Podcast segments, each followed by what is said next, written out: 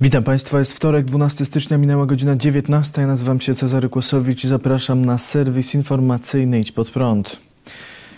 FBI ostrzega przed zamieszkami w całych Stanach Zjednoczonych. Federalne Biuro Śledcze USA ostrzega w wewnętrznym biuletynie o możliwości protestów uzbrojonych ludzi przed parlamentami stanowymi wszystkich 50 stanów USA. Do manifestacji ma dochodzić w dniach przed zaplanowaną inauguracją Joe Bidena. O sprawie poinformowała stacja ABC News. Według telewizji FBI ma także informacje o grupach nawołujących do atakowania stanowych i federalnych sądów i innych budynków, jeśli Trump zostanie usunięty z urzędu przed 20 stycznia. Te same grupy mają planować atak na biura rządowe w dniu inauguracji Joe Bidena 20 stycznia. Sprawę skomentował Widź pod prąd na żywo pastor Paweł Chojecki. Jest teraz tylko jedyna droga, ta, o której powiedziałem w tym orędziu, do powiedzieć, chrześcijan jest wolny przede wszystkim mawaczy tej właśnie wolnościowej prawicy, doprowadzi się do jej, można powiedzieć, totalnego, przynajmniej skompromitowania, a może być i dalej. Podejrzewam taki y, scenariusz, że nie tylko chodzi o medialne skom skompromitowanie tej wolnościowej prawicy, ale chodzi o y, rozpoczęcie pewnych działań prawnych, na przykład, żeby y, zlikwidować funkcjonowanie drugiej poprawki. I to już o tym e, się mówi dość, dość, że tak powiem, oficjalnie. To zresztą nie jest nowy postulat demokratów, żeby zacząć Amerykanów, Amerykanów rozbrajać. Także to myślę, że to, co się wydarzy w najbliższych dniach, będzie używane właśnie w tym e, celu.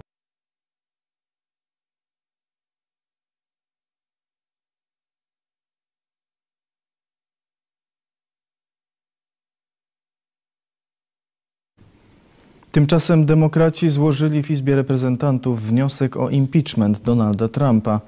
Jeżeli wniosek poprze większość reprezentantów, Trump będzie sądzony przed Senatem, który może zdecydować o usunięciu go z urzędu, a także o zakazie pełnienia funkcji publicznych.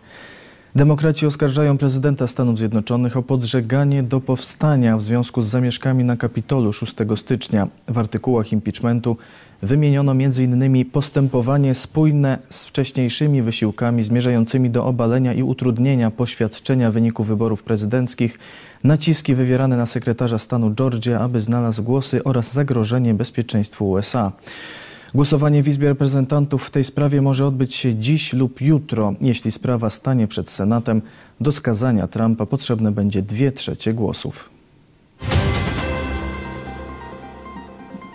Parler pozywa Amazona. Serwis społecznościowy Parler skierował do sądu pozew wobec firmy Amazon, która dała administracji serwisu 24 godziny na przeniesienie strony na inne serwery.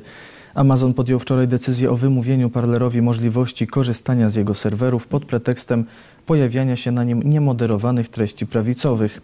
Założyciel Parlera wczoraj zapewniał, że prowadzi rozmowy z innymi dostawcami usług sieciowych, ale powrót do działania zajmie przynajmniej tydzień. Modlitwa za Amerykę. Trudna sytuacja amerykańskich konserwatystów i chrześcijan po przegranej Donalda Trumpa i po dramatycznych wydarzeniach na Kapitolu skłoniła polskich biblijnych chrześcijan do udzielenia wsparcia chrześcijanom w USA. Paweł Chojecki, pastor Kościoła Nowego Przymierza w Lublinie, wystosował apel do chrześcijan w Ameryce, w którym zachęca ich do powrotu do głębokiego oddania Jezusowi. Nie dajmy się zwieść tym, którzy będą nawoływali do eskalacji przemocy, secesji czy rozwiązań czysto politycznych. Amerykańscy chrześcijanie muszą wrócić do głębokiego oddania Jezusowi Chrystusowi i odrzucić światowy styl życia opisany w liście do kościoła w Laodycei w Księdze Apokalipsy, rozdział 3. Musicie ponownie sięgnąć do głębokiej mądrości Słowa Bożego, modlić się o otwarcie na nią oczu, rozpalić w sobie ponownie zapał do ewangelizacji swoich rodaków i całego świata.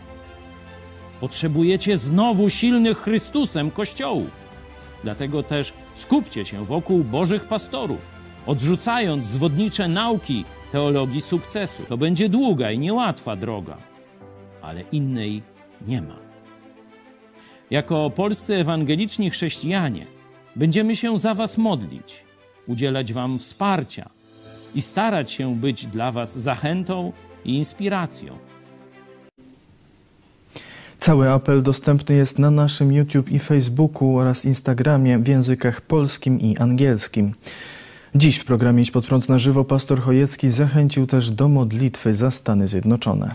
Rozpoczynamy akcję modlitwy za Stany Zjednoczone. Módl się za USA. Prosimy Was o dołączenie do tej akcji na Facebooku, o podawanie dalej, zarówno w polskim języku dla Polonii, czy w angielskim dla e, anglojęzycznej e, widowni tego orędzia. I wielu naszych przyjaciół ze Stanów Zjednoczonych e, bardzo tak pozytywnie odpowiedziało, mówiąc, że rzeczywiście słabość Ameryki nie wynika z potęgi komunistów czy globalistów. Rzeczywiście słabość Ameryki wynika ze słabości biblijnych kościołów Ameryki.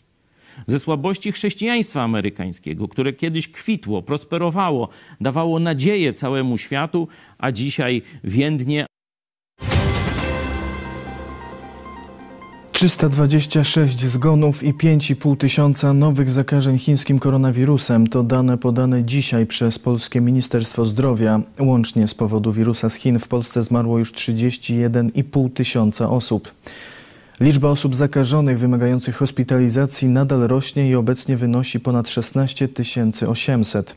Rośnie także liczba wykorzystywanych respiratorów, obecnie jest ich ponad 1630. Resort poinformował, że przeciw koronawirusowi zaszczepiło się już 257 tysięcy osób. Minister zdrowia Adam Niedzielski przekazał dziś informacje dotyczące odszkodowań za ewentualne niepożądane odczyny poszczepienne. Ma zostać powołany specjalny fundusz kompensacyjny, który będzie wypłacać rekompensaty w razie poważnych powikłań po szczepieniu. Świadczenie kompensacyjne będzie się wahało w przedziale od 10 tysięcy złotych w przypadku minimalnego progu 14 dni hospitalizacji, aż do 100 tysięcy złotych łącznie czyli zwiększając liczbę dni hospitalizacji bądź łącząc różne elementy, które będą przedstawione w specjalnej, szczegółowej tabeli opisującej kryteria przyznawania świadczenia, powiedział Niedzielski. Poszkodowane osoby będą mogły składać wnioski o odszkodowanie do Rzecznika Praw Pacjenta i to przez niego będą przyznawane świadczenia. Jak przekazał resort zdrowia, do tej pory w Polsce po szczepieniu na COVID u 37 osób odnotowano niepożądane odczyny, z czego 32 łagodne, 4 poważne i 1 ciężki. Obecnie trwa jeszcze akcja szczepień tzw. Tak grupy 0. Od 15 stycznia ma ruszyć rejestracja na szczepienia osób powyżej 80 roku życia. Od 22 stycznia będą się rejestrować osoby powyżej 70 roku życia. Zarejestrowani seniorzy będą szczepieni od 25 stycznia. Rejestrować się będzie można na jeden z trzech sposobów. Kontaktując się bezpośrednio z punktem szczepień, lista placówek, które będą prowadzić szczepienia jest dostępna na stronie szczepimysie.pl. Drugi sposób to rejestracja przez e-rejestrację na stronie pacjent.gov.pl, a trzeci to skorzystanie z bezpłatnej infolinii o numerze 989. W związku z akcją szczepień trzeba uważać na oszustów, którzy pod pozorem rejestracji na szczepienie wyłudzają dane osobowe, ostrzega przed tym lekarz Małgorzata Kubicka-Frączek lekarze już dostają tego typu informacje. To jeszcze nie są informacje z mediów. Y, generalnie raczej to są takie y, od policjantów. Natomiast oczywiście y, nieuczciwi ludzie, złodzieje będą wykorzystywać tego typu okazje. Tak się dzieje w innych krajach i również w Polsce. To znaczy pod pretekstem zapisywania do kolejki na szczepionki ludzie nieuczciwi wyciągają najczęściej od starszych osób, dane wrażliwe. Także chciałabym ostrzec, że absolutnie nikt nie będzie do Państwa dzwonił w związku z tą e, szczepionką. Jest bardzo jasna droga, w jaki sposób można się do, na kolejkę dotyczącą szczepionki y, zarejestrować. I to jest trzy drogi. Albo przez y, konto internetowe pacjenta, E, albo pod numerem infolinii 989, albo po prostu przez swoją przychodnię. Nie będzie wcześniejszego szczepienia nauczycieli. Od 18 stycznia decyzją rządu do nauki stacjonarnej mają wrócić klasy 1-3. Lekarze zwracają uwagę, że jest to decyzja przedwczesna i należałoby poczekać z powrotem do szkół przynajmniej do czasu zaszczepienia nauczycieli na koronawirusa. Postulowała to w dogrywce Iść pod prąd lekarz Małgorzata Kubicka-Frączek.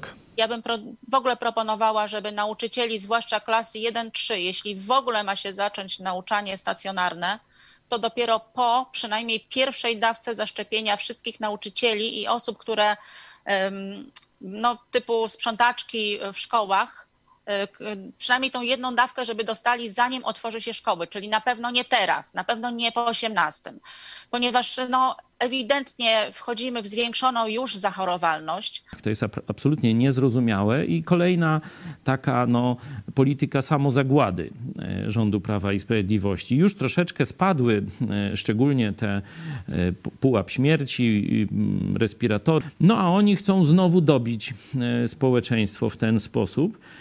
Tu rzeczywiście spokojnie można by przeciągnąć ten czas zdalnego nauczania do końca lutego. Dziś minister zdrowia Adam Niedzielski, pytany o ewentualne wcześniejsze zaszczepienie nauczycieli, stwierdził, że nie ma takiej możliwości.